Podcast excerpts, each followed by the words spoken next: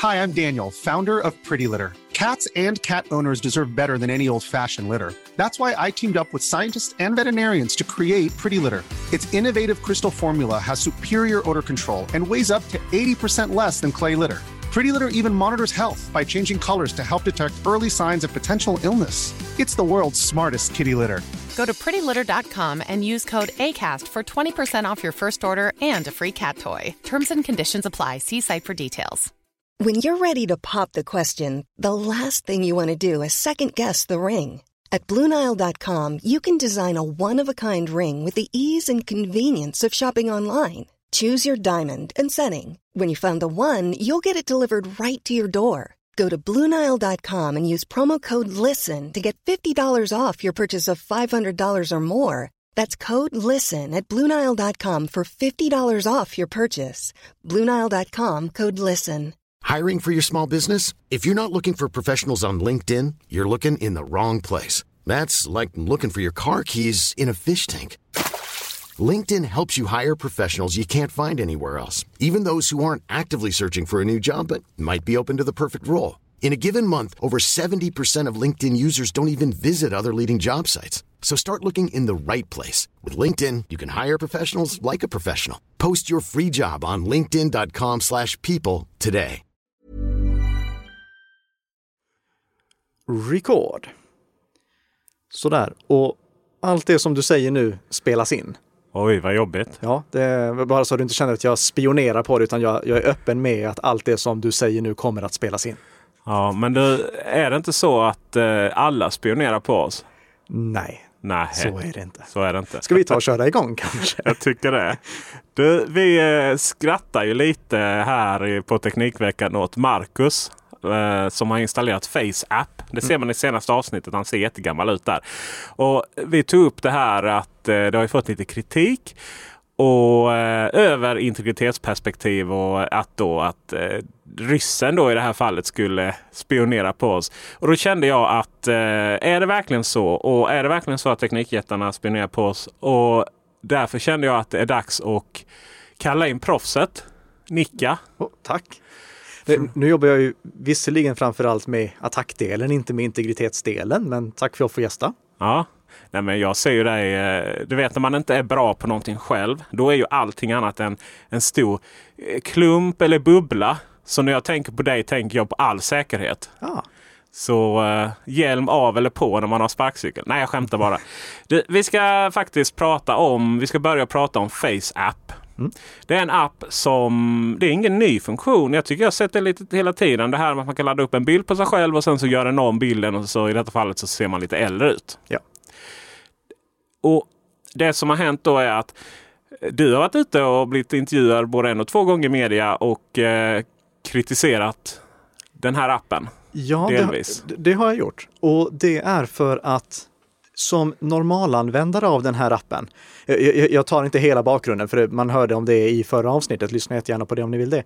Men problemet som jag ser med den appen, det är att normalanvändaren kommer anse att det är en bildbehandlingsapp. Och i en bildbehandlingsapp så kan eh, den bildbehandlingen som görs antingen ske lokalt på enheten eller uppe i molnet. Lokalt på enheten, det är det som vi ser med till exempel eh, Apples Animoji. Det sker lokalt på enheten. Medan den här appen FaceApp laddar upp eh, bilderna i molnet. Och det är de inte tydliga med. Det är egentligen det som är den stora kritiken som jag har mot den här appen, att man förväntar sig inte att en sån bildbehandlingsapp ska ladda upp bilder som man vill bildbehandla till någon molntjänst utan att tydligt informera om det. Och sen så har användarvillkoren som gäller för den bildbehandlingen också väldigt stora brister i sig. De tar sig väldigt stora friheter att göra i princip vad de vill med de här uppladdade bilderna. Men är vi inte lite där att eh, var och varannan bild vi tar laddas upp eh, i, i något företagsmål? När jag tänker Facebook framförallt. Är vi bra på. Instagram är vi ännu bättre på. Och eh, ja, i alla fall jag ser ju sådana här. Det är ju mer kedjebrev i och för sig som går hela tiden om att eh, Facebook äger dina bilder. Gör, gör så här och så här för att hindra det och allt vad det är. de, de kedjebreven kan vi ju bortse ifrån, men här tycker jag att du sätter liksom huvudet på spiken på grundproblemet. Facebook är ett socialt medie där du delar dina bilder. Instagram är ett socialt medie där du delar dina bilder. FaceApp är en bildbehandlingsapp. Det är helt annat. Om FaceApp hade varit som ett socialt medie, då hade jag haft mycket, mycket mindre problem med det, för då förväntar sig användarna att det är någonting som laddas upp till en molntjänst. Problemet är just att om man använder en bildbehandlingsapp, då föreställer jag mig åtminstone att det är typ som Photoshop, någonting du jobbar med på din dator, om det inte tydligt indikeras på något annat vis, vilket det inte gör i FaceApp. Varför tror du de här apparna lockar oss så mycket? För att de är jätteroliga. Men vad är det som är så roligt att se så gammal? Jag fattar inte det personligen. Eh, jag, tror att det, det triggar någonting väldigt grundläggande i oss människor för att se liksom, man tror hur jag kommer se ut när jag blir äldre. Sen kan man ju göra som så, man kan ju i den här appen också välja att se yngre ut. Och då ser man inte alls ut som man såg ut när man var yngre, så man kan ju lista ut att man inte heller kommer se ut så där när man är äldre. Men oavsett vad, det, det, det, är någonting som är roligt att man själv ser sina egna ansiktsdrag föråldras. Så jag, jag, förstår absolut att den här appen är kul att använda. Och jag har ingenting emot att någon använder den om de bara är medvetna om vad som sker med de här bilderna. Framförallt så att de inte tänker att det här är bilder som aldrig någonsin lämnar min enhet. För om man har inställningen att det här är någonting som sker lokalt på min enhet, så som till exempel eh, Animoji gör eller Snapchat, Snapchat-bildbehandlingen sker också lokalt på enheten då tänker man sig troligtvis att det inte är lika riskfyllt att testa det här på någon lite intimare bild eller kanske rent av testa det på någon annan som inte alls vill få sin bild uppladdad till någon webbserver där sen företaget som driver webbservern tar sig friheter att använda bilderna i kommersiellt syfte. Men varför gör man den här lösningen? Handlar det om eh, datorkraft att göra om bilderna eller eh, har man valt eh, av en annan anledning att ladda upp filerna istället för att göra det lokalt? Ja, som utvecklare kan du ju välja om du vill göra bearbetningen on device eller eh, i, i molnet. Och här har de valt en serverlösning och det är troligtvis för att de ska få eh, möjlighet att erbjuda den här tjänsten till eh, ja, mobiltelefoner som inte har samma kraft att kunna göra den här bearbetningen. Eller att de inte ville göra anpassning av den här tekniken till flera olika mobiltelefoners förutsättningar, utan liksom bara kunna ha en enkel bilduppladdningsfunktion och sen göra all bildbearbetning på serversidan. Men vad är risken med att lämna över sitt bildbibliotek till de här då? Eh, det ska tilläggas, du lämnar inte över ditt bildbibliotek. Och, och, det var också ett rykte som florerade. Jag inspekterade trafiken från appen och kan konstatera att det laddas bara upp bilder som man väljer att ladda upp. Det gäller både iOS och Android-versionen. Eh, men eh, Problemet är dels att du av misstag kan ladda upp bilder som jag sa att du inte alls vill att ska finnas på server för att de är av intimslag eller för att eh, de föreställer någon som du inte har fått tillstånd att ladda upp bilden för. Eh, sen är problemet att de här tar sig för breda eh, rättigheter att göra vad de vill med de här apparna. Vilket är okej. Okay att de, eller det, det är inte okej okay, för de bryter mot GDPR med det användaravtalet som de har. Det kan till och med jag som lekman se. Men om de hade fixat till det där användaravtalet så det hade varit GDPR-kompatibelt och de hade informerat om vad de gör, då är det helt okej, okay, tycker jag. Så de kan absolut fixa till den här appen. Det är ett Men, ryskt bolag Ja. Gäller GDPR verkligen dem? Ja, GDPR gäller även ett ryskt bolag ifall de vänder sig mot europeiska konsumenter, vilket de gör i det här sammanhanget. Så eh, de hade kunnat lösa det här problemet genom att helt enkelt inte vara verksamma i Europa och inte tillhandahålla den här tjänsten i Europa. Det är inte bara bildappar som har fått lite kritik för det här utan vi kan även se att aktivitetsappar eh, spårar mm. vår geografi, ja, var vi befinner oss. Det, och, och det, det, jag, jag, tycker det är jätteviktigt att vi får fram det också, att det här problemet är inte på något sätt uteslutande relaterat till FaceApp. Vi har ett jätteproblem med att vi installerar massvis av dåliga och integritetskränkande appar på våra mobiltelefoner. Vi kommer ju senare i det här avsnittet prata om hur företag spionerar och inte spionerar på oss. Men när vi frivilligt ger ifrån oss data kors och tvärs hur som helst, då måste vi börja med att ta itu med de problemen först. Liksom. Det, när, när vi installerar appar som eh, samlar in vår positionsdata och säljer vår positionsdata till dataaggregatörer som i sin tur kan sälja vidare den positionsdatan, då, då, har vi ett jätteproblem. Och det här är någonting som folk inte är medvetna om. De tänker inte på att sådana här roliga gratisappar eh, kan göra i princip vad de vill när vi ger dem tillstånd att göra det. Och det är av den här anledningen som jag tycker det är så viktigt att vid varenda appinstallation man gör, gå igenom vilka rättigheter som appen får. Gå igenom vilka rättigheter som de får, till exempel eh, positionsdata, tillgång till bildbibliotek, tillgång till meddelanden, tillgång till mikrofon, kamera. Eh, alla de här sakerna och kanske i allra högsta grad eh, kontaktlistan. Kontaktlistan är oerhört mycket värd för suspekta spelare som vill kunna lägga ihop ett mönster där de ser vilka personer som har kontakt med vilka personer. Så i, i, när du installerar en app, när du som lyssnar installerar en app, gå alltid igenom vilka rättigheter som appen får. Och om du inte förstår utan tvekan varför appen ska ha just en specifik funktion eller ett, eh, ett specifik rättighet, ge den inte den rättigheten. Men där har jag ju två frågor. Det ena är ju vad gör det om massa geografisk data, var folk befinner sig Alltså vad, vad, finns värdet i det? Och vem köper det och vad ska du ha det till? Vi, här, fråga två här. Är det någon skillnad på vilken eh, system vi använder om vi använder iOS eller Android? För jag som är ganska ny i Android-världen har förstått att förr i tiden så gick det knappt att ställa in de här rättigheterna? Ja, på, på gamla eh, Android, tror jag 4.0 som var den sista liksom, totalt läckande versionen. Då, då, var det liksom bara, vill du installera den här appen så är det de här rättigheterna som gäller. Eh, det, det, var ju helt förkastligt. Eh, det har eh, Android nu fixat till och man ser att för varje version av Android som kommer så blir de bättre och bättre och bättre på att ge oss möjlighet att begränsa vilka rättigheter som olika appar ska ha iOS har alltid varit duktiga på det, men de förbättrar det här också. Så nu, nu ser man liksom när man kollar på senaste Google I.O. och senaste WWDC som är eh, Googles och Apples utvecklarkonferenser, då har de liksom en kapplöpning på vem som kan vara bäst på att in, eh, integrera fler nya integritetsstärkande funktioner. Eh, låt oss ta ett exempel som vi kan hämta bara från en månad sedan ur Dagens Nyheter. Där gjorde, jag tror det var Linus Larsson och Kristoffer Örstadius en väldigt trevlig granskning där de undersökte just den här datan som de kunde få från en sån här dataaggregatör. Dataaggregatören hade alltså erbjudit apputvecklare att mot betalning lägga in deras spårningskod i appen så att de fick in datan om hur, hur olika användare rörde sig. Och sen så tog de den här datan, samlade ihop den, analyserade den, bearbetade den och sålde den. Den, var visserligen anonymiserad, men just platsinformationen gjorde ändå att Dagens Nyheter kunde lista ut vem som var vem.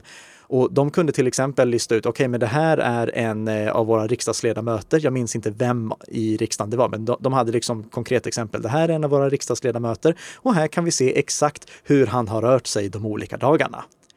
Eh, det är någonting som är väldigt allvarligt för många, inte för alla. Men tänk dig till exempel en journalist som håller på att göra ett grävjobb. Det skulle vara väldigt oroväckande om den informationen kom fram. Politiker, väldigt känsligt.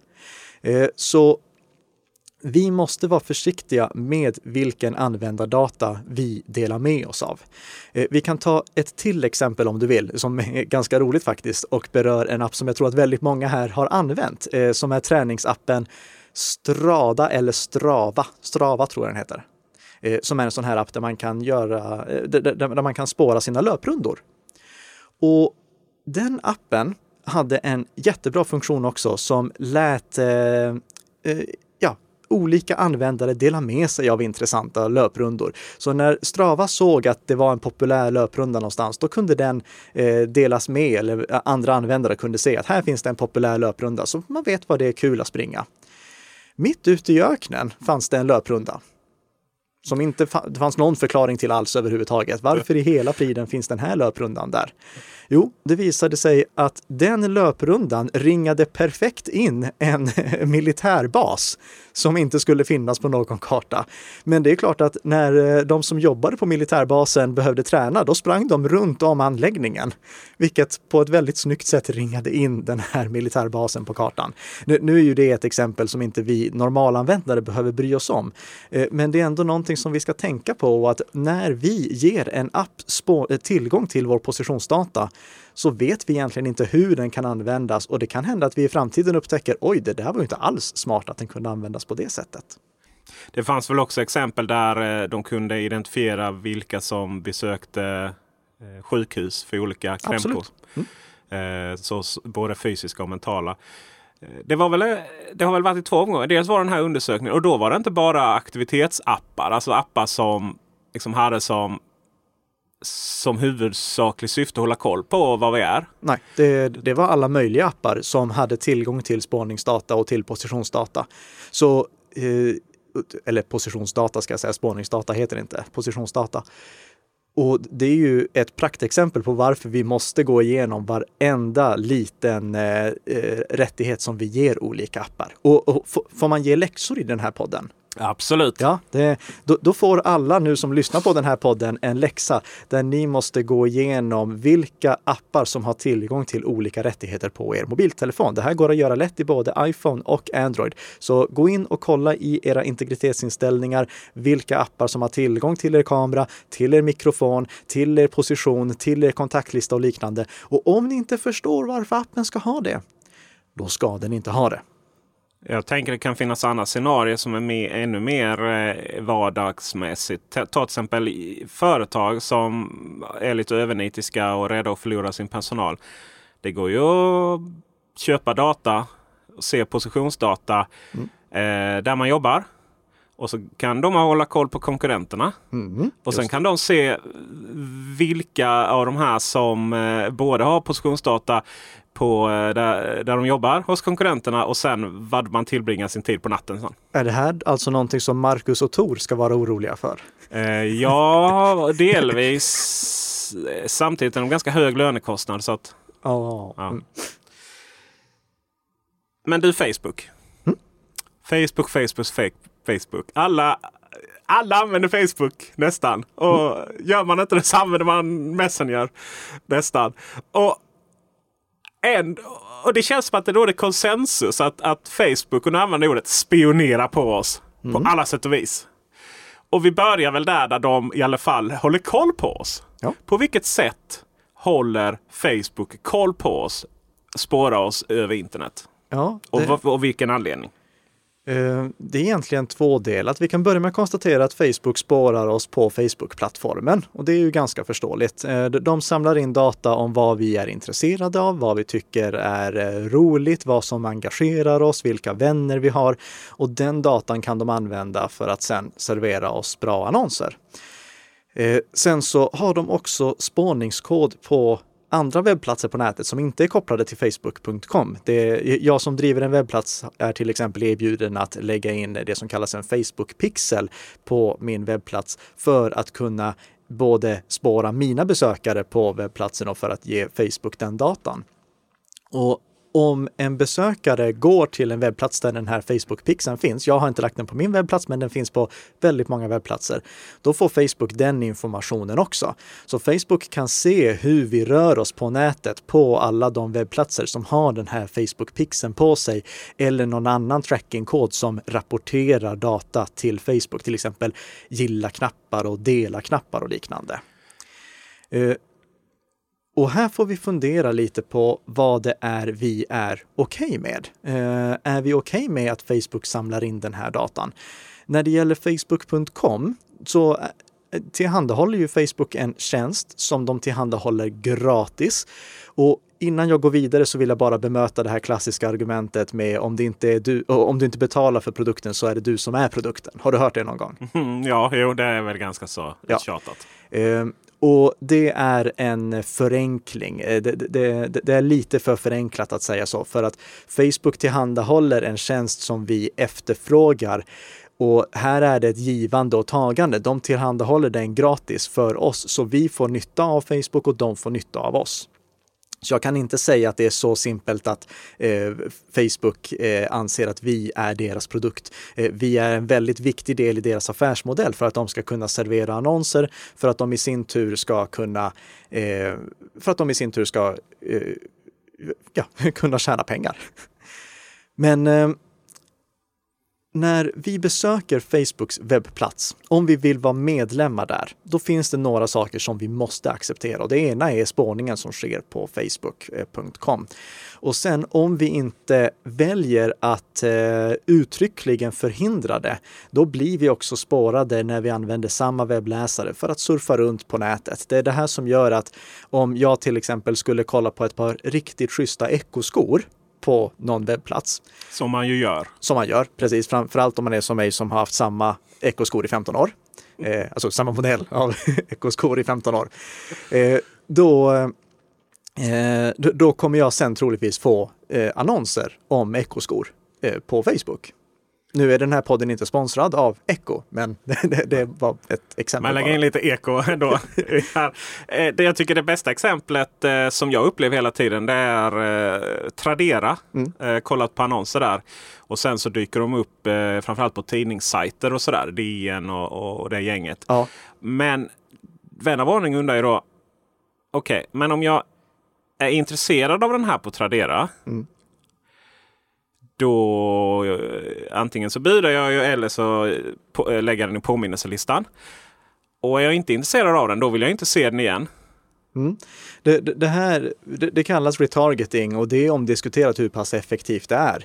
Eh, för bevisligen så lägger handlare stora pengar på att annonsera produkter som vi redan har köpt. För tre veckor sedan nu så köpte jag till exempel ett par Razer-högtalare. Nu får ni hålla i er ni som Åh, känner mig. Herregud! Ja, för eh, jag Carl-Emil är... Nika, vad har du gjort? Mm, de, de, är snygga. Eh, Razer Noma Eh, de, de, de, det är inte heller sponsrat. Nej, det är inte heller sponsrat. De är jättesnygga eh, och de låter helt okej okay för att vara ett par tusen kronors högtalare. Eh, och de har RGB-lysdioder som man kan stänga av. Ja, då så. Det förklarar så mycket. Vilket var det viktiga för mig. Det, det är liksom, jag satt och kollade, okej, okay, går det att stänga av den här RGB-belysningen eller inte? Och ja, det går. Så de har jag hemma nu. Och de köpte jag. Och än idag så får jag reklam för om jag inte vill köpa ett par till. Och nej, jag vill inte köpa ett par till. Nej. Uh, nej, så är det ju. Mm. Och uh, det jag undrar är ju vi som är sajtägare mm. och inte har installerat Facebook Pixel. Men vi har installerat rätt mycket andra spårningskoder. Det ska ja. man veta om man går in på Teknikveckan.com så är vi en del av det här. Mm. Uh, kom, är det ihopkopplat till en tur i tredje part med Facebook Pixel? Eh, det finns ju många olika annonsnätverk. Facebook är bara ett av dem. Ni har troligtvis också Googles annonsnätverk. Absolut. Ja, eh, så det, det finns flera olika annonsnätverk som spårar oss på nätet eh, när vi rör oss utanför google.com-domänen och utanför facebook.com. Och det här är någonting som Eh, alltså det, det, sker på i princip alla reklamfinansierade sajter. Eh, in, inte 100 procent, men nära på. Och om ni vill se vilka olika spårningskoder som läses in på olika sajter så kan ni använda Dataskydds webbtjänst som heter Webkoll. För där ser man vilka spårningskoder som finns på olika webbplatser. Om man vill göra samma sak i en Android-app så finns det en jättebra tjänst som heter Exodus som man kan använda för att se vilka spårningskoder som ligger i olika appar. Och det här är alltså eh, annonsnätverk som samlar in data om oss för att sedan kunna servera relevanta annonser. Och huruvida man tycker att det är okej okay eller inte, det skulle jag säga varierar. Och jag har själv inga problem med det, även om jag blockerar det. Jag kan återkomma till det alldeles strax. Eh, men det, det, som jag framförallt skulle önska är att det är tydligare, att fler vet om att det här sker. Eh, att de inte blir förvånade över att det dyker upp annonser för någonting som de har kollat på på Facebook, eh, även om de Ja, och om de har kollat på en produkt och så dyker den upp på Facebook. De ska inte bli förvånade då. Det, det är egentligen det som är det viktiga. Min kollega Tor blir ju sur varje gång vi har pratat om någonting på Slack. Mm. Och så får han reklam för det i Facebook. Men då är ju frågan om det är så att Slack är en del av det här. Det är vår, Slack är ju ett, eh, ett system för att eh, hantera internkommunikation och vi ska säga att vi använder gratisvarianten. Mm. Eller om det handlar om det här att eh, vi har pratat om en blå bil och så ser han blåa bilar över hela stan. Ja. Vi ska väl prata mer om det alldeles strax. Dock, för jag tänker så här. Vi har ju det här fenomenet att du pratar om huruvida det är bra eller dåligt att visa relevanta annonser. Mm. Och vi har ju annonser på Teknikveckan.com och det fungerar bra och det blir hyfsat relevant i de flesta webbläsare. Och sen kommer Safari på macken. Mm.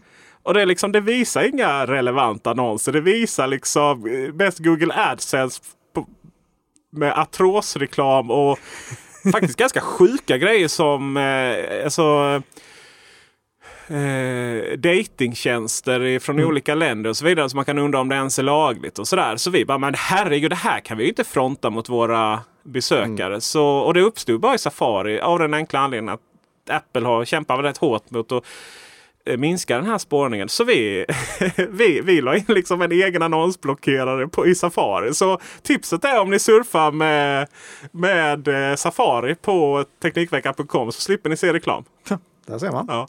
Men det som jag då funderar över då är ju att eh, så i min värld är ju Apple en förkämpe mot det här.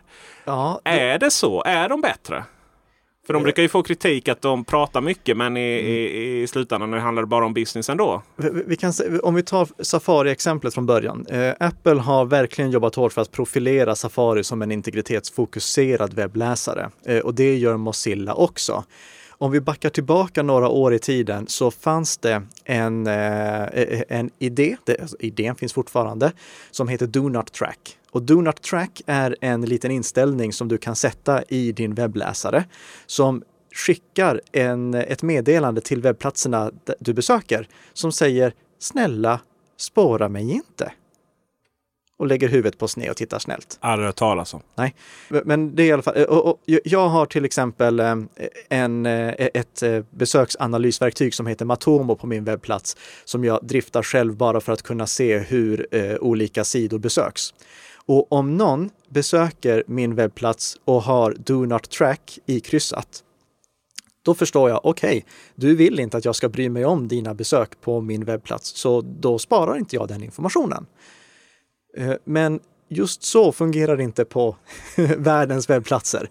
Eh, så Do Not Track-idén, även om man fortfarande kan aktivera det i sin webbläsare, så fallerade det lite. Så Apple och Mozilla som då ligger bakom Firefox, de tar nu lite mer eh, i eh, försöket, okej, vi föreslog Do Not Track, ni respekterar inte det, så då tar vi istället och blockerar de här sakerna per automatik. Och vad är det som blockeras? För jag tänker så här, alla, alla blockerar ju tredjepartsspårning via Kako nu för tiden. Det känns som att eh, man fattar inte hur saker och ting Det är inte alla som gör det. Det är inte Okej. alls alla som gör det. Eh, men eh, ehm, kakor som är till spårningsannonsnätverk, de blockeras numera i Safari. Firefox håller på att arbeta mot det också. Och jag vet att Safari nu också försöker att förhindra så mycket browser fingerprinting som möjligt. Eh, Innan jag går in på det ska jag bara först förklara att kakor i sig är inte farliga. Det är en myt att kakor skulle vara farliga. Det stämmer inte. Kakor är textfiler. Kakor kan missbrukas. Det Text- säger du till mig som väger 150 kilo. Eh, Okej, eh, browser cookies eh, är inte farliga eh, på något sätt överhuvudtaget. Det är bara textfiler, men de kan missbrukas. Precis som om du går in på Ikea så kan du köpa knivar. Knivar är inte farliga, men de kan missbrukas. Okej, knivar är lite farliga, men de kan missbrukas. Man kan använda dem för rätt saker och man kan använda dem för dåliga saker. Eh, jag använder cookies för att hålla mina användare inloggade på lärplattformen. Eh, cookies kan också användas för att spåra användare när de rör sig runt på nätet. Så det, liksom, det finns bra och dåliga saker med det. Men spårningscookies eh, är bara ett sätt som eh, ja, annonsnätverk försöker att hålla koll på oss på nätet. Och om vi kollar på lite mer eh, fula annonsnätverk så gör de också spårning via det som kallas eh, browser fingerprinting.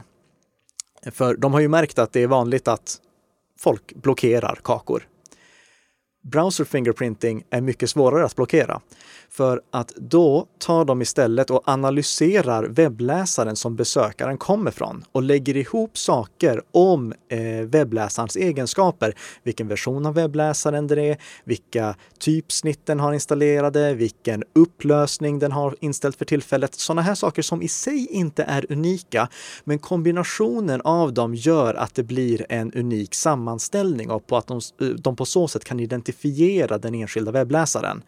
Och det här eh, försöker nu också eh, Safari att förhindra. Jag tror även att eh, Firefox kommer försöka förhindra det inom kort om de inte redan har börjat. Eh, så det, det görs mycket på Safari-sidan för att försöka blockera spårning och Apple jobbar mycket för att försöka framstå som det integritetsfokuserade alternativet.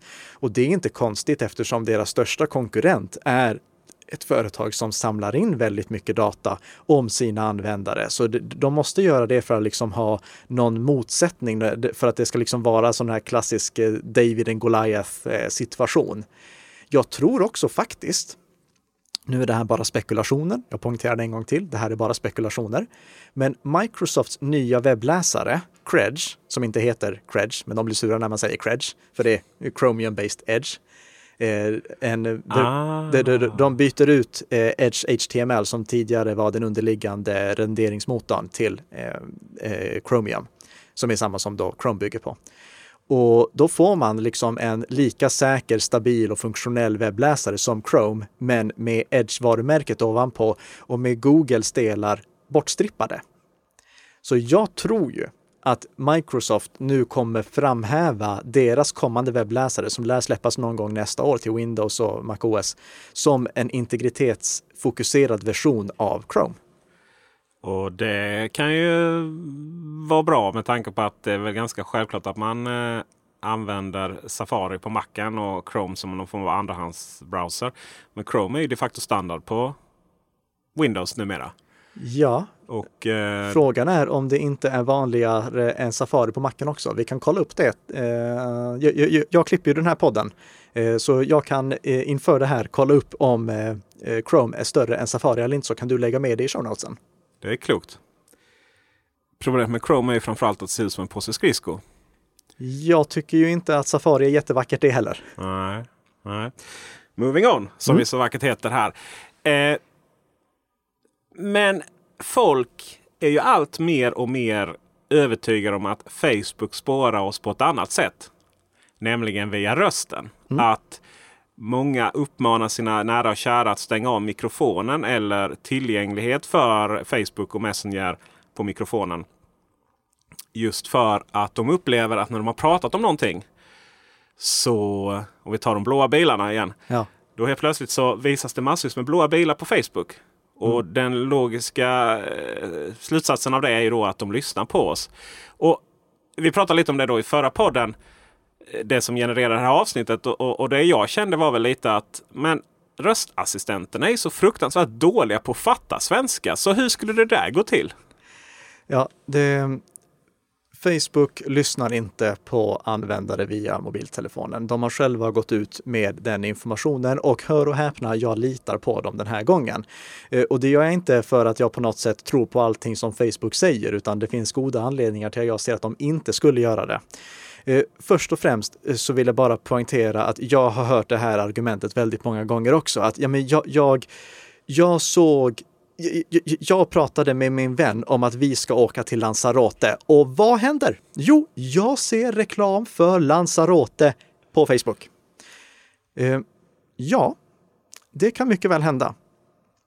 Men det beror troligtvis då på att du har letat efter en resa någon gång. Du, du har eh, kanske kollat vad eh, det är för valuta som används på Lanzarote. Du har kanske kollat eh, vilket väder det ska vara där. Besökt andra webbplatser som ligger utanför facebook.com och som jag sa, Facebook spårning, det fortsätter utanför Facebooks domän. Och det gör att Facebook kan dra nytta av den informationen som de har fått om dig från andra webbplatser för att lista ut att ja, men du är nog troligtvis intresserad av en sommarresa till Lanzarote och visar därför en annons för det. Eh, det kan kännas väldigt, väldigt creepy. Det är därför jag igen poängterar att jag skulle vilja att det här var tydligare för användarna. Men jag håller det extremt osannolikt att det skulle vara så att de lyssnar på dig via mobiltelefonens mikrofon, utan de kan lägga ihop datan som de har från andra webbplatser för att liksom få fram vad det är för annonser som är relevanta för just dig. Och sen är det också som så att nu frågar jag dig igen här Peter Esse, att har, har du hört argumentet, alltså jag, jag kollar ändå aldrig på reklam. Jag kan lika gärna ha annonsblockerare för jag kollar ändå aldrig på reklam. Absolut. Ja, bra. Fundera nu du som lyssnare på hur många annonser du scrollar förbi och bara ignorerar fullständigt för att de känns irrelevanta. Anledningen till att du fastnar på den här Lanzarote-reklamen, det är ju att den är relevant. Och då tänker du till, oh, hur kommer det där sig? Då fångar den upp någonting som är då har Facebook fångat upp någonting som är intressant om dig. Facebook bygger upp profiler om vad du är intresserad av och i annonsinställningarna kan du se lite mer om det här. Och då ser du både att Facebook är på pricken på vissa saker och att de är väldigt ute och cyklar på andra punkter. Till exempel så, jag kollade igenom mina annonsinställningar innan jag kom hit och till exempel så är jag intresserad av hårvård. Och om någon av er har sett en bild på mig eller Peter Esse så förstår ni hur totalt omöjligt det skulle vara att jag är intresserad av hårvård. Kan lägga med en skärmdump på det också om ni vill se det i show notesen. Eh, men det, det, det är liksom, det, vi reagerar de gånger då eh, Facebook är spot on med reklamerna. Då känns det creepy. Annars så reagerar vi inte på det på samma sätt. Sen skulle jag också vilja säga att om det skulle vara så att Facebook spelade in ljudet från våra mobiltelefoner och analyserade det konstant, då skulle de behöva göra det on device, alltså de skulle behöva göra det på enheten. För mängden data som skulle krävas för att skicka upp en ström med ljud till Facebooks servrar hela tiden hade synts otroligt väl i alla dataloggar. Man hade sett att okej, okay, men här går det liksom en kontinuerlig ljudström till Facebooks servrar. Det hade synts i dataloggar. Sen kan jag väl säga att det finns företag som har försökt göra fula saker och gömma det i dataloggarna. Xiaomi till exempel, de gjorde så att eh, de skickade eh, sån här eh, diagnostikinformation troligtvis eh, från en av sina mobiltelefoner endast när telefonen var ansluten till eh, mobilnätet, inte när den var ansluten till wifi-nätet. För det är mycket svårare eh, som lekman att spåra trafiken som går över mobilnätet jämfört med över wifi-nätet. Eh, men eh, om det hade varit så att Facebook hade skickat den här datamängden över mobilnätet, då hade våra trafiksurfpaket förbrukats väldigt snabbt.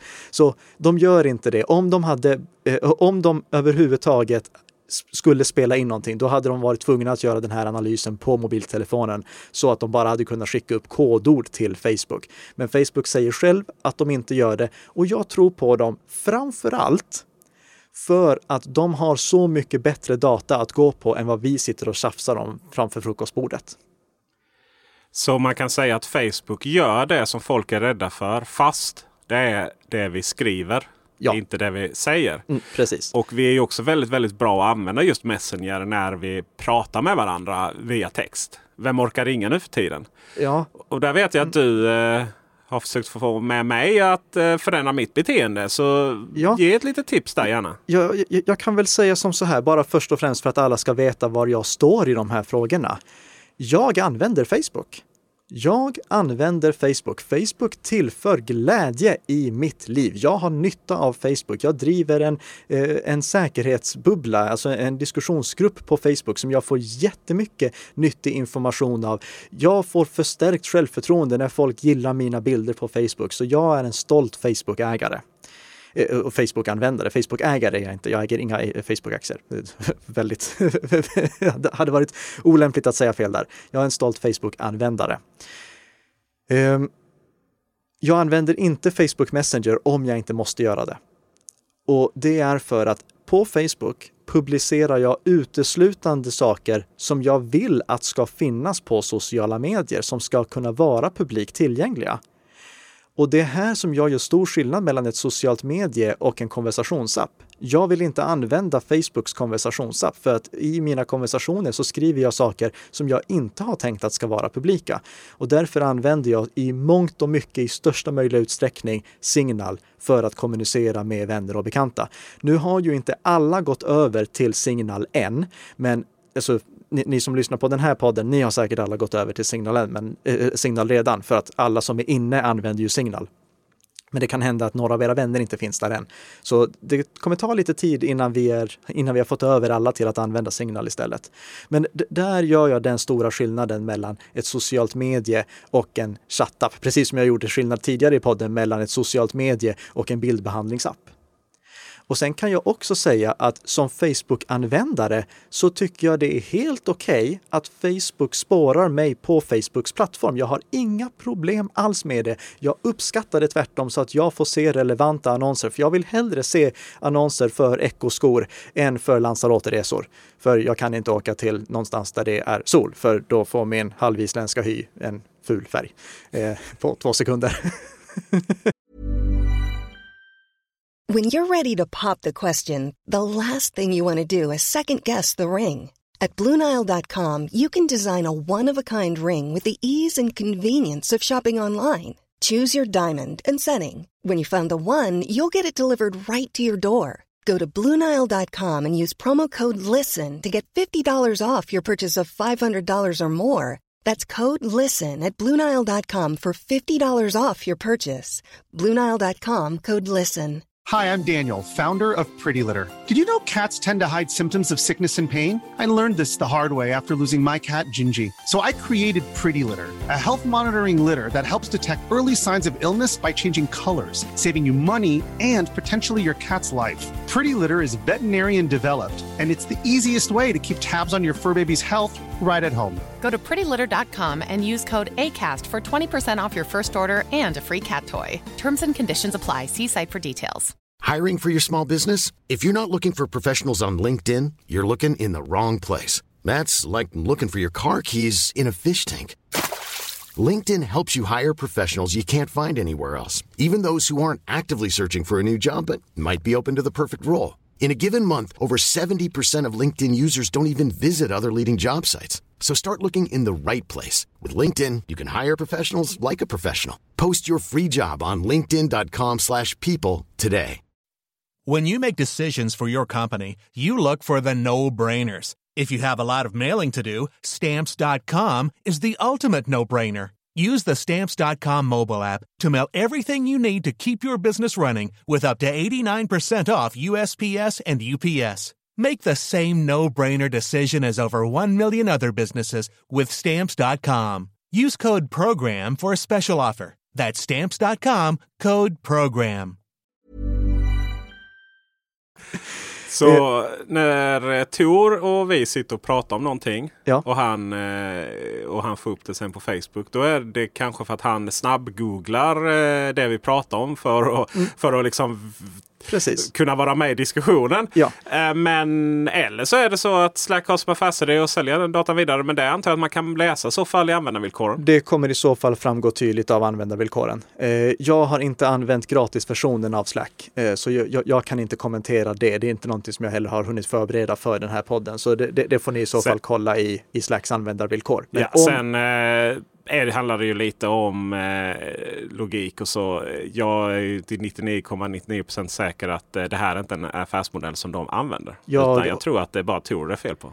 Jag håller det väldigt osannolikt, nu är inte Tor här, men jag håller det väldigt osannolikt att Slack skulle göra det. Eh, Men det är bara utifrån den bilden jag har av Slack och hur Slack vill framställa sig som ett alternativ för företag. Men eh, ta inte någonting av det som jag säger om Slack som fakta, utan kolla istället vad som står i användarvillkoren. Och det är poängen. Lite eget ansvar tycker jag i allt vi har pratat om. Ja, det, det, det är mycket eget ansvar och det är tyvärr för mycket eget ansvar. Jag, jag sa ju, jag är helt på det gröna med att Facebook spårar mig på domänen facebook.com. Jag vill att Facebook ska ge blanka FN i att spåra mig utanför deras domän. Det tycker jag inte de har någonting med att göra. Lägg märke till att det här är min åsikt, inte någonting annat. Det här är min åsikt, inte fakta eller någonting och det är helt okej att tycka annorlunda. Men jag blockerar därför spårningskoden från Facebook när jag är utanför facebook.com. Där vill jag inte att de ska spåra mig. Så i min webbläsare så har jag uBlock Origin som jag använder för att blockera spårningskod. Många känner säkert igen uBlock Origin för att eh, det kan användas för att blockera annonser. Men håll i er nu, jag blockerar inga annonser. Jag blockerar inte annonser. Jag älskar annonser och tycker det är fantastiskt bra att vi har så många eh, olika nischade sidor som kan överleva och skapa bra content tack vare annonser. Så jag blockerar inte annonser. Jag blockerar bara spårningskoden. För det finns massvis av olika sätt som annonser kan visas utan att behöva använda spårningskod. Och jag tycker att det, hade, det bästa hade varit om det var tydligt för alla användare vilken spårning det var som skedde på olika ställen så att de kunde göra ett, eh, ett insiktsfullt övervägande kring huruvida de vill tillåta den här spårningen eller inte. När allt kommer till kritan, då hade jag troligtvis accepterat spårning från vissa annonsnätverk, men inte från alla. Men bilder då? Där pratas det väldigt mycket om att Facebook eh, implementerar både den ena och andra informationen. Särskilt nu senast här när det, de hade en liten eh, problem med just foton och eh, då kunde vi se liksom vad de har taggat dessa foton med. Och sen ryktades det om att de injicerade kod i bilderna för att spåra oss över nätet. Ja, nej, nej, inte riktigt. Inte riktigt. Ryktena var så. Då, vi kan lägga med en länk till det här också i show notesen. Nu pushar jag på med massa saker i show notes som du får lägga in. Men Eh, det, det, det, som var incidenten nu här om veckan, det var inte att Facebook spårar oss med Facebook-pixeln som jag pratade om tidigare. Det är en helt annan sak, utan det var att Facebook spårade bilder. Eh, om man laddar upp en bild till Facebook, då läggs det kod i bilden eh, eller information i bilden eh, som gör att Facebook kan se om den här bilden florerar på andra webbsidor sen, om någon skulle ladda ner den och publicera den någon annanstans. Eh, det är alltså inte någonting som spårar oss användare. Och det här är ni vana vid också. Det, det, tänk till exempel när ni laddar upp en bild på ett forum och det kommer en vattenstämpel på bilden. Gör det det när man är, om man laddar upp en bild i Bubblans eh, forum? Det tror jag inte. Nej, men i, i, många, i, i många forum så kommer en sån här vattenstämpel där det står vilken sida den här bilden är uppladdad till. Och det är ju ett synligt sätt för eh, Eh, Eh, de här webbplatserna att eh, lägga in varifrån bilden kommer. Sen går det att göra på fler sätt också och det som jag tror att många blev upprörda över, det var faktumet att det gjordes på ett ganska dolt sätt, men inte ett helt dolt sätt. Eh, man kan säga om en webbplats vill på något sätt märka bilder med varifrån de kommer, då kan de göra det på fy, fyra olika sätt kan de göra det på. Eh, de kan göra det genom en vattenstämpel. Då syns det jättetydligt. De kan göra det genom metainformation. Du vet det här man kan lägga in copyright, eh, copyright information och vem det är som har fotat bilden och liknande. Eh, som, att det finns som metataggar i bilden. Eh, det vill inte sociala medier göra för att den metainformationen den strippas bort från bilden när bilden publiceras på något annat socialt medie. Och det är av rena integritetsskäl, för en av de sakerna som ofta lagras i metataggarna, det är GPS-positionen till var bilden är tagen. Och om, här, och om den här metainformationen inte hade strippats bort, då hade angripare och eh, spioner kunna kolla på bilder från var vi bor och se exakt positionsdata var vi befinner oss. Så den informationen strippas medvetet bort. Sen finns det det sättet som Facebook gjorde där de lagrade inuti bilden på ett sätt som inte vi normalanvändare ser men som går att se ifall man verkligen granskar bilddatan. Eh, och jag kan se att det finns poäng med det, för de vill kanske se hur bilden sprids. Eh, och de vill kanske också kunna dra nytta av eh, komprimering. Låt oss säga att eh, tio personer laddar upp samma bild. Om de ser att det är samma bild på den här koden, då slipper de eh, spara tio versioner av den. Då räcker det med att de sparar en version. Så det kan finnas sådana fördelar också. Och sen kan de, eh, det fjärde sättet då, om de vill, lagra informationen med stegonografi som gör att du gömmer den här informationen i bilddatan så att vi användare varken kan se att det har lagrats någon extra information om eh, bilden i bilden eller eh, vilken information det är som har lagrats där i. Som Facebook hade velat, då hade de kunnat lagra den här informationen helt dolt utan någon som helst möjlighet till att bli avslöjade och, och, med det sagt så kan det hända att de gör det också. det, det, vet vi inte. Eh, eller att andra sociala medier gör det. Men det, det, just att, att bilder spåras och att man vill ha koll på varifrån bilderna kommer, det ser inte jag som ett problem. Men det är alltså ett ärende som är helt, eller eh, eh, ett problem eller en, vad ska man säga, ett, en situation som är helt särskild från Facebook-pixeln. Nog om Facebook tycker jag. Vi går över till nästa jätte som vi har berört lite. Men det här med eh, Google Assistant och eh, Google Home-högtalarna. Mm. Där eh, är ju lite speciellt. Det var det Amazon som började med att sätta ut högtalare som lyssnade på oss i ja. hemmen. Och eh, det ger ju också upphov till lite rykten och, och, myter om hur det där fungerar. Vad lyssnar de på? Var kommer informationen? Är det liksom någon perverterad anställd där på Google som sitter och har skoj åt våra konversationer? Mm. Och framförallt Många i Sverige upplever att de står och småpratar själva de här högtalarna och drar igång lite, lite hela tiden. Ja. Eh, Vad händer i, i det segmentet? Vi kan ju säga som så här. Nu, nu får ni hålla i er allihop som lyssnar på det här. Men om jag har en Google Home-högtalare i mitt hem, då spelar den in vad jag säger när jag säger kommandorö eh, kommandorörelsen. det blev 1177 läckar. Eh, kommandot. Jag, jag, skulle försöka låta bli att säga hej, du vet. Eh, eh, när jag säger kommandot som får den till att börja lyssna, då spelar den in vad jag säger. Det är det som är poängen med den. Och vet du vad som är ett annat kommando för eh, att sätta igång den här? Det är, så skruva ner nu, men vi har märkt att den exakta frasen Hej och hjärtligt välkomna till Teknikveckan dra igång högtalarna. Varje gång! Och, eh, och, det är jättekonstigt. Ja. Så, så när, vi, eh, när vi då, när jag spelar in video med eh, om Google Assistant och Google Home-högtalarna. Och sen så ber det spela upp en Youtube-film som vi själva spelat in. då kan de börja prata nej. med varandra. Ja, nej men äh, skämt åsido. Det, och om man har en sån här högtalare i sitt hem, då spelar den in vad det är du säger. Och du kan faktiskt som användare, om du har en Google Home-högtalare, då kan du gå till dina sekretessinställningar eller dina, dina händelseinställningar tror jag det är, eh, på google.com. Och där kan du lyssna på alla inspelningar som din Google Home-högtalare har gjort, eller din eh, Google Assistant för den delen också.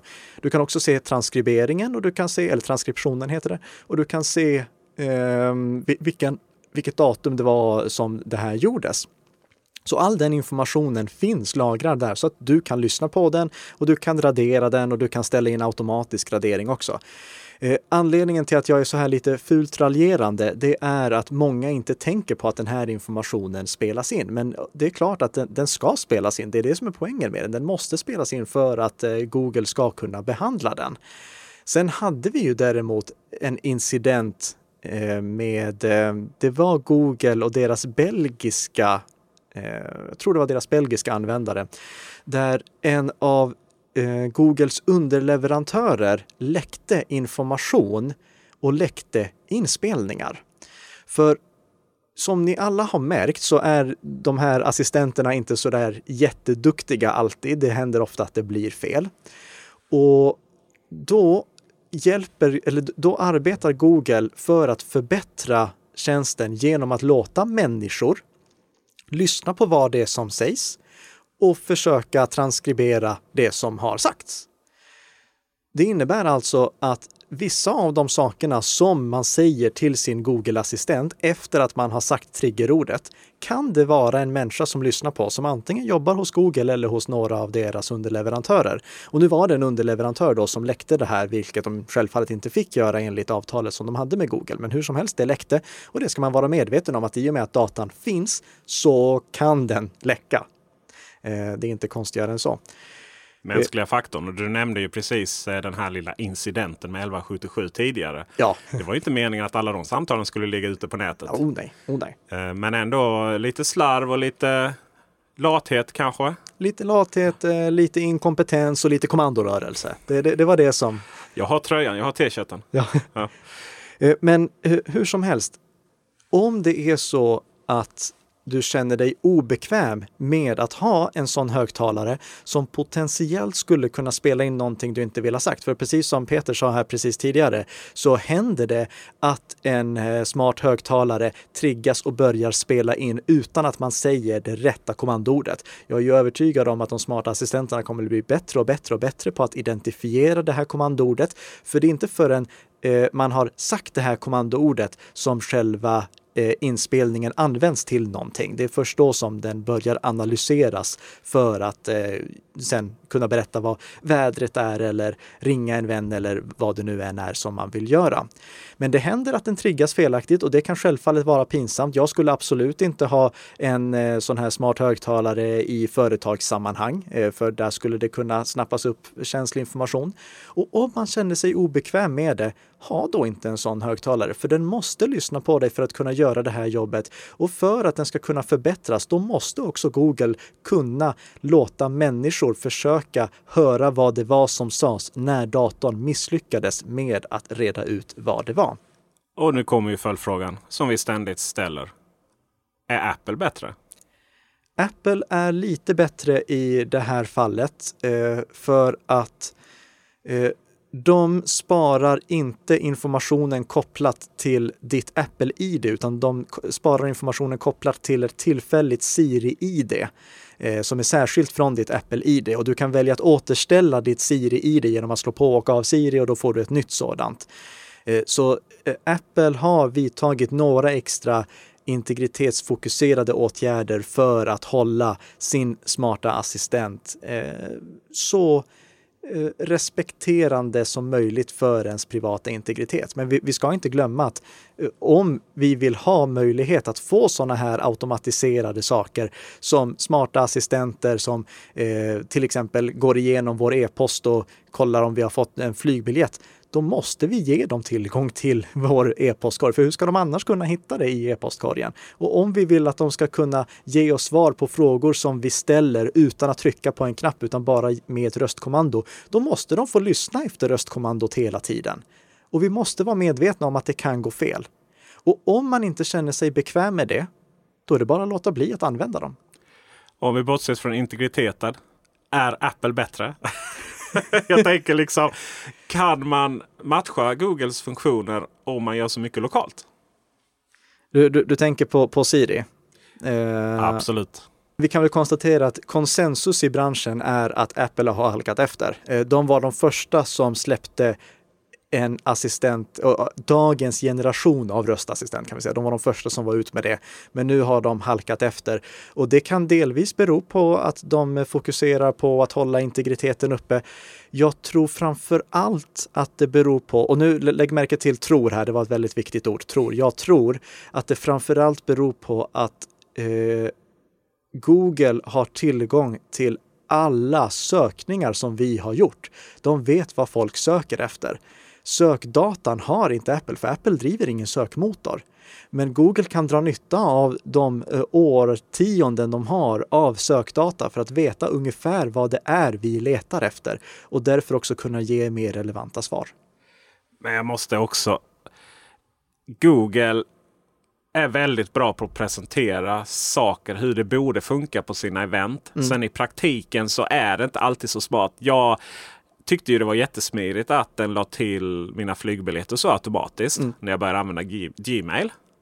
Problemet var ju bara det att när någon skickade av någon anledning skickade sina, sina flyginformation till mig. Oh. Ja, då helt plötsligt så får jag massa information om att flyg är försenade och hotellbokningar kommer in och så vidare. Hur kan den inte ha koll på en sån banal sak som att det är ett annat namn? Och det finns flera sådana exempel. till mm. alltså hur eh, Google Foto, att den eh, ska liksom göra fotona helt fantastiska med hjälp av AI och så presenterar de det och så går man ner och det bara uh, tack men nej tack. Mm.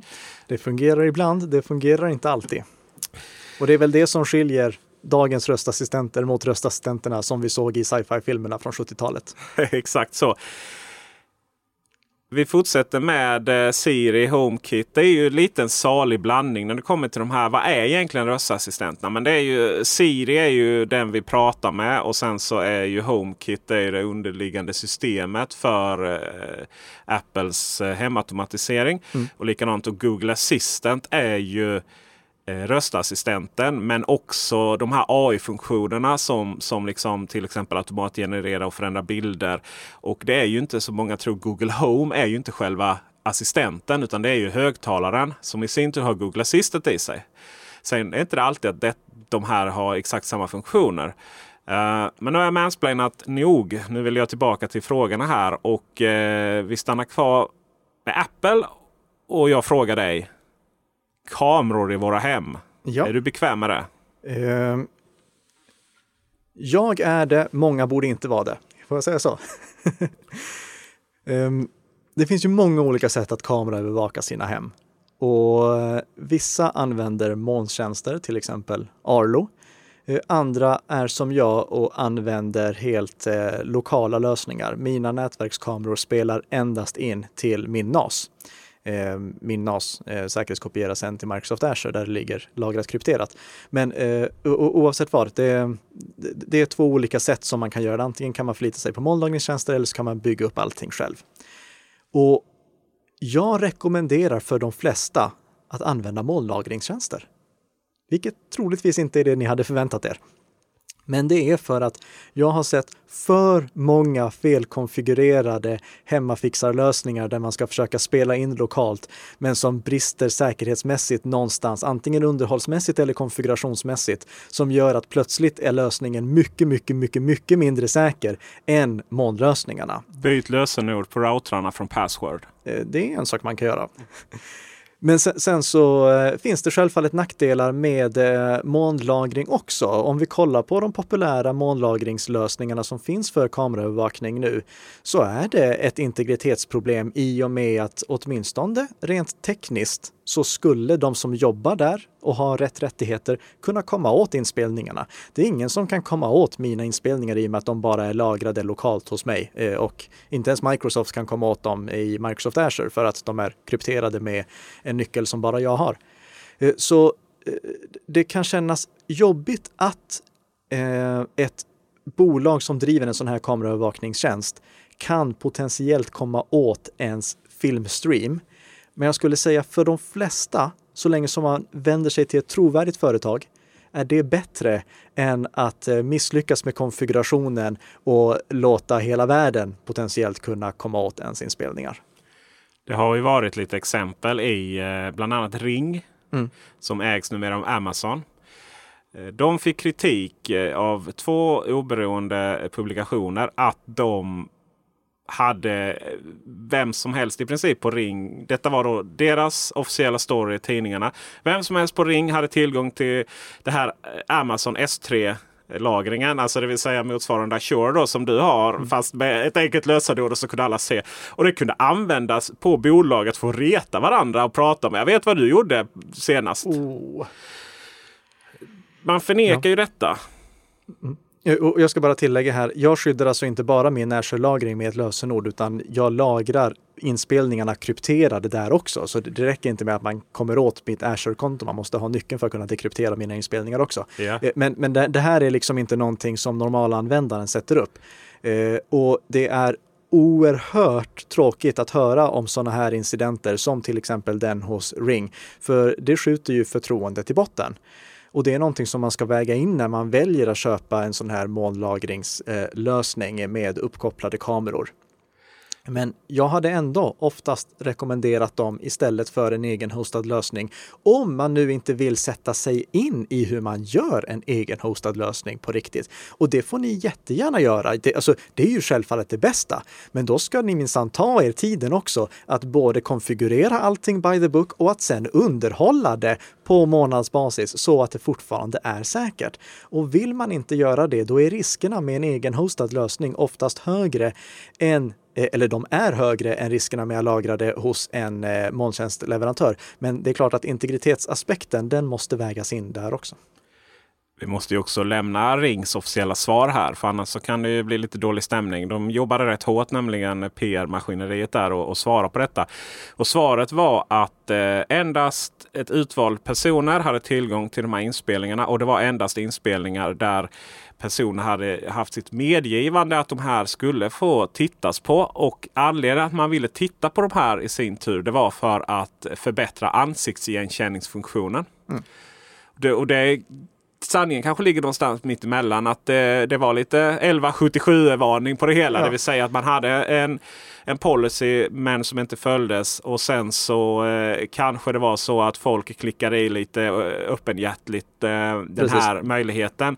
För det är klart att för att förbättra ansiktsigenkänning så är det ju människor som är bäst på att känna igen eh, ansikten oftast.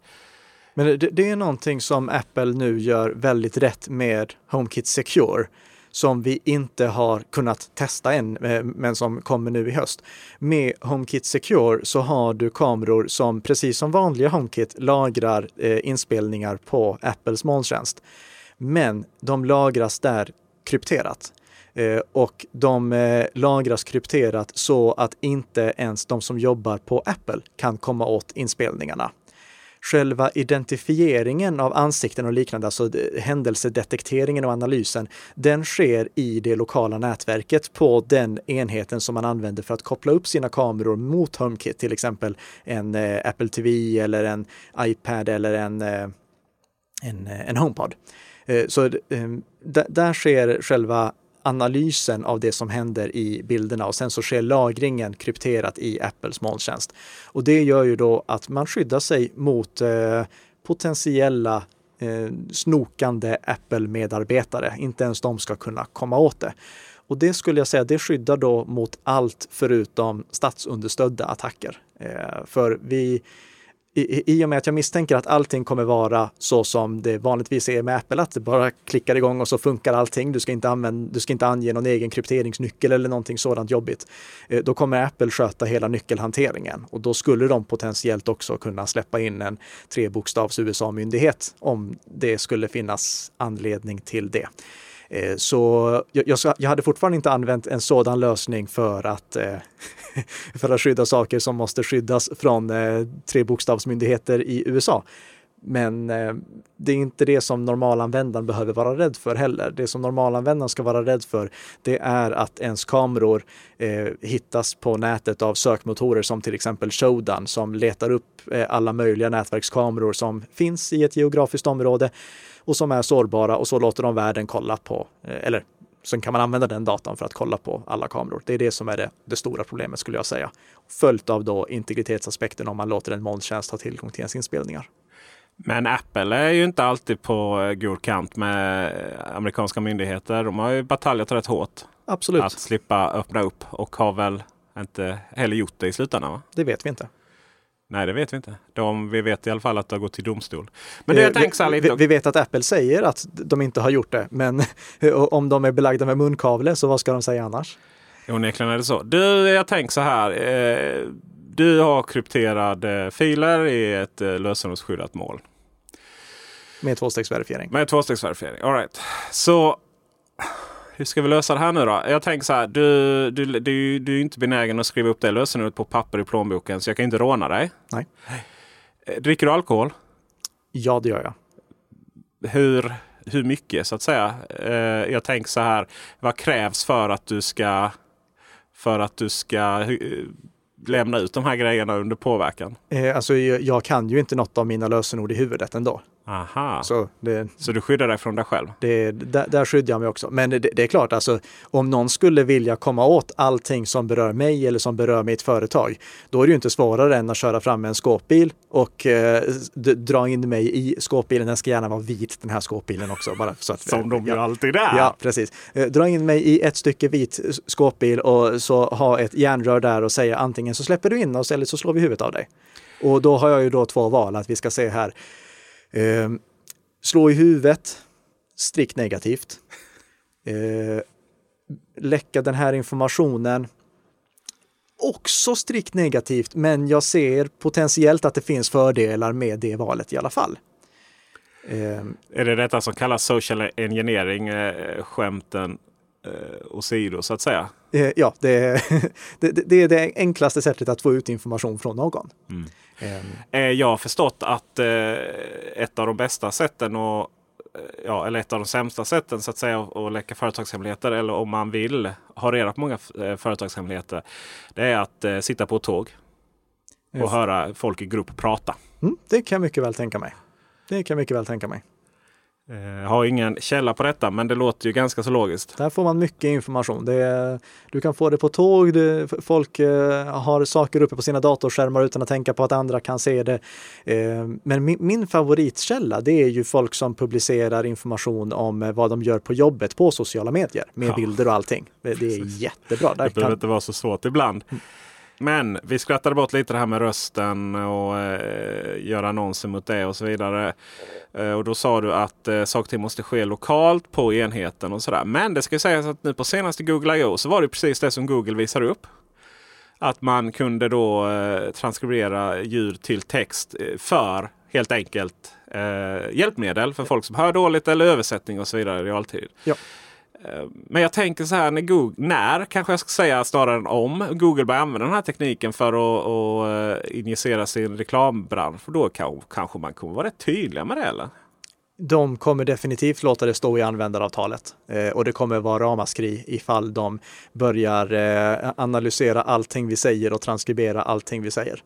Eh, det är inte någonting som Google kommer att hymla med, för de kommer inte kunna dölja det i långa loppet. Så om de uppfinner en sån teknik eh, och väljer att aktivera den, då kommer vi veta om det. Det som, visades ju, det som visades på Google I.O. det var ju inte att de eh, transkriberade allting i realtid av allt som sades, utan det var ju i konversationer, när, när man hade slagit på funktionen i konversationer som Ja, precis. Alltså den kan sätta undertexter på Youtube-filmer och så vidare ja, precis. i realtid. Det ska också sägas att Youtube kan ju sätta undertexter på engelska i realtid och det funkar ju fruktansvärt dåligt. Ja. Fruktansvärt dåligt. På tal om användaravtal och sådär så eh, många är ju rädda att eh, om man köper en kinesisk telefon såsom Huawei, Xiaomi, OnePlus att eh, kinesiska staten helt enkelt spionerar på oss i västvärlden, oss som individer. Och det är knappast någonting som står i användaravtalet. Nej. Eh, möjligtvis att man eh, säger att jag kan bidra med eh, analysdata om fel, alltså eh, krascher och liknande.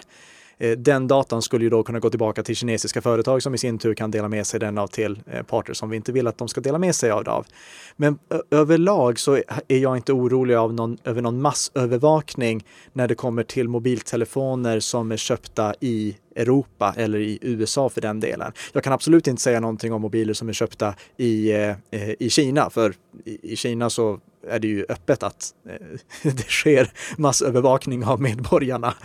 Ja, eh, det är ju tio kameror i varenda gatuhörn. Ja, typ. Eh, så om vi bortser från det. Jag hade inte varit orolig för att köpa en Xiaomi-mobil eller en Huawei-mobil i Sverige.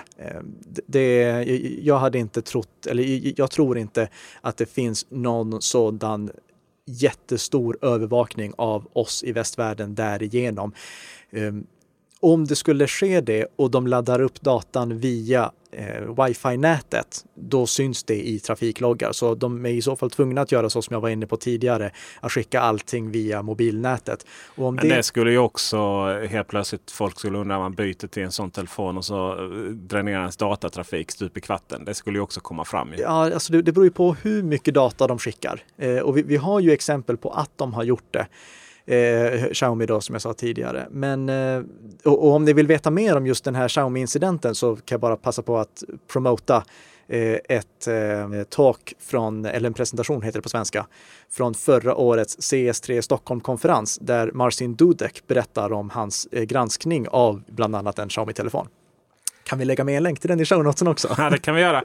Det var ju också en annat fall där eh, bolaget bakom Nokia-brända telefoner, eh, HMD Global, ja. eh, fick väldigt mycket kritik att man skickade, skickade till Kina. Man menade på att detta var ett misstag. Ja. Det... Vad jag tycker är roligt i sammanhanget är ju att du var väldigt stolt över att rekommendera Nokia-telefoner. Oh, du tar upp det igen! Japp, japp, japp, japp. Det, och, och, och det här det, det, här är smärtsamt. Det här är smärtsamt ska du veta. Men om det bara var ett misstag från Nokia, varför är det smärtsamt? Jag har ju varit väldigt restriktiv med vilka mobiltelefoner jag har rekommenderat genom åren. Väldigt restriktiv. Um, och om vi bortser från då eh, iPhones och Pixelmobiler och Nexus-mobiler så har jag också rekommenderat en Nokia-mobil. Och det gjorde jag för att Nokia såg ut att göra allting rätt. De, de, liksom, de hade åtagit sig att släppa säkerhetsuppdateringar. De körde med vanliga eh, Googles Android-version utan att hålla på och eh, fixa med det. Men så inträffar en sådan här incident som inte jag hade kunnat förutspå, som inte någon annan hade kunnat förutspå heller. Eh, där eh, då eh, HMD Global eh, råkade ha en mjukvara i en av sina Nokia-mobiler som skickade telemetridata, alltså eh, analysdata, till eh, en kinesisk server. Och jag kan säga att det stora problemet med det här, det var hur de hanterade incidenten. Att de först förnekade det och sen så kom det flera anklagelser och det bemötte de inte. Det, jag, jag tappade lite förtroendet för dem. Och numera så kan jag därför tyvärr inte rekommendera Nokia-telefoner. Men det, det, är bara för liksom den här incidenten. Inte att jag avråder från dem, men jag kan inte heller rekommendera dem längre eh, på grund av det här. Så nu är det tillbaka till iPhone Pixel och förhoppningsvis Google Bring back Nexus please. Ja, eller bara släpp mobiler i Sverige. Eh, eh släpp pixelmobiler i Sverige hade varit ett bra första steg eh, så att man slipper köpa dem ur ja, Men vi rekommenderar ju telefoner på lite olika sätt. Det roliga är ju att alla de här, det är väl de, det är väl de här tre varumärkena som du precis nämnde då. Eller vi nämnde. Huawei, Xiaomi, OnePlus. Det är de mobilerna vi rekommenderar att folk köper vid oss från Teknikveckan på grund av att de är prisvärda. De har teknik i sig som är billig men kraftfull och de har kameror i sig som piskar mattan med det mesta annat. Ja. De europeiska mobiltillverkarna ju, lever ju i en röra och det är väl nästan Sony kvar. Uh, och anledningen till att vi kallar dem europeiska är ju för att stor del av utvecklingen har skett i Lund. Ja. Uh, Nej, det, det, det ja. um det finns många bra kinesiska mobiltelefoner, det råder det inga tvivel om. Eh, det, Huawei har också fram till eh, nu när, eh, inte Google, vad heter de, USA bandlyste dem, Eh, haft eh, ganska goda åtaganden på eh, Android Enterprise Recommended-listan. Android Enterprise Recommended-listan är den listan som jag förutsätter att alla undersöker innan de köper en Android-baserad mobiltelefon eftersom mobiler som är med där har eh, tillverkaren åtagit sig att underhålla med säkerhetsuppdateringar och med funktionsuppdateringar. Så kolla så att mobilen finns med på den listan innan ni köper en Android-mobil. Eh, nu blev ju då Huawei bortplockade från den listan på grund av den här konflikten. Men jag tror att de kommer tillbaka nu när den här lilla, det här lilla förbudet upphävs. Eh, som användare skulle jag dock i största utsträckning vara orolig för kinesiska appar. Eh, appar som man installerar som innehåller spårningskod. Eh, och det, det, gäller inte bara kinesiska appar, det här gäller appar överallt ifrån, men eh, just kinesiska appar, till exempel TikTok. TikTok är ju en otroligt populär app.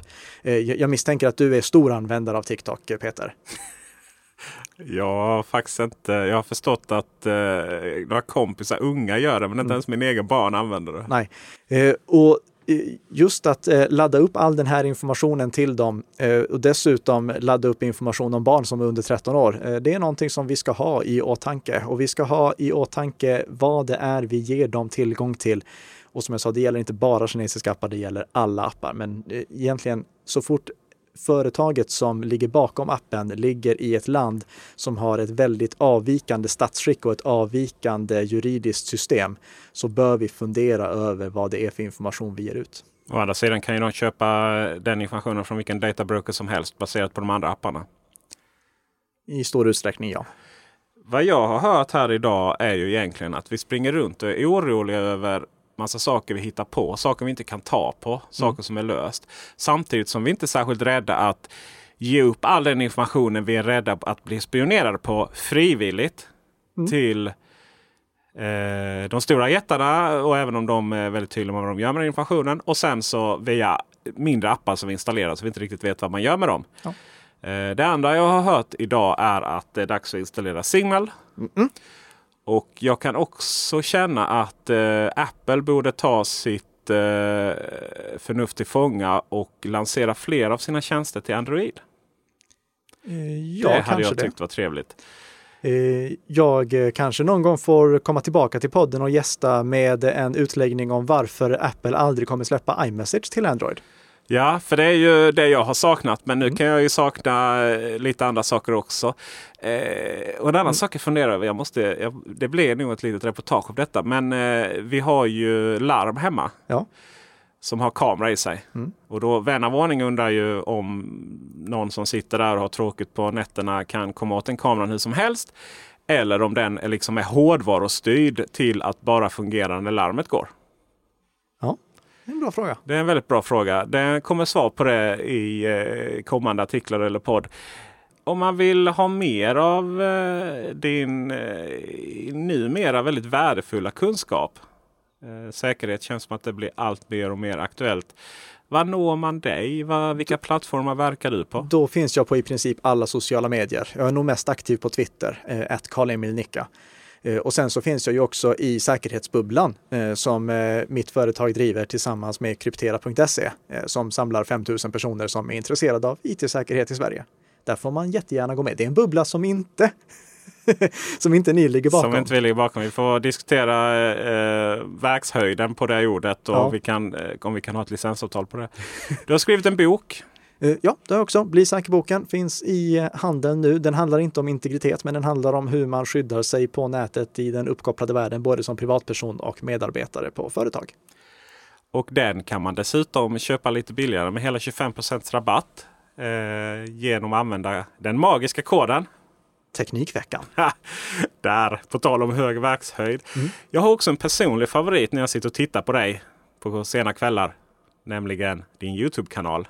Ja, och, det är inte eh, jätteaktiv. Eh, men nej, men det spelar också. ingen roll. För varenda ord som sägs där eh, är så, är så kloka och det, liksom, det blir så tydligt. Du har en Tack så mycket. Pedagogisk det, innan jag råddar för mycket där, då kan jag tipsa om en annan sak som du kan göra istället. Mm. Eh, du kan lyssna på Bli säker-podden. Ja. För varje fredag, då kommer vi ut med ett nytt avsnitt av Bli säker-podden där vi på 30 minuter går igenom ett ämne som du bör veta mer om för att hålla dig säker i den uppkopplade världen.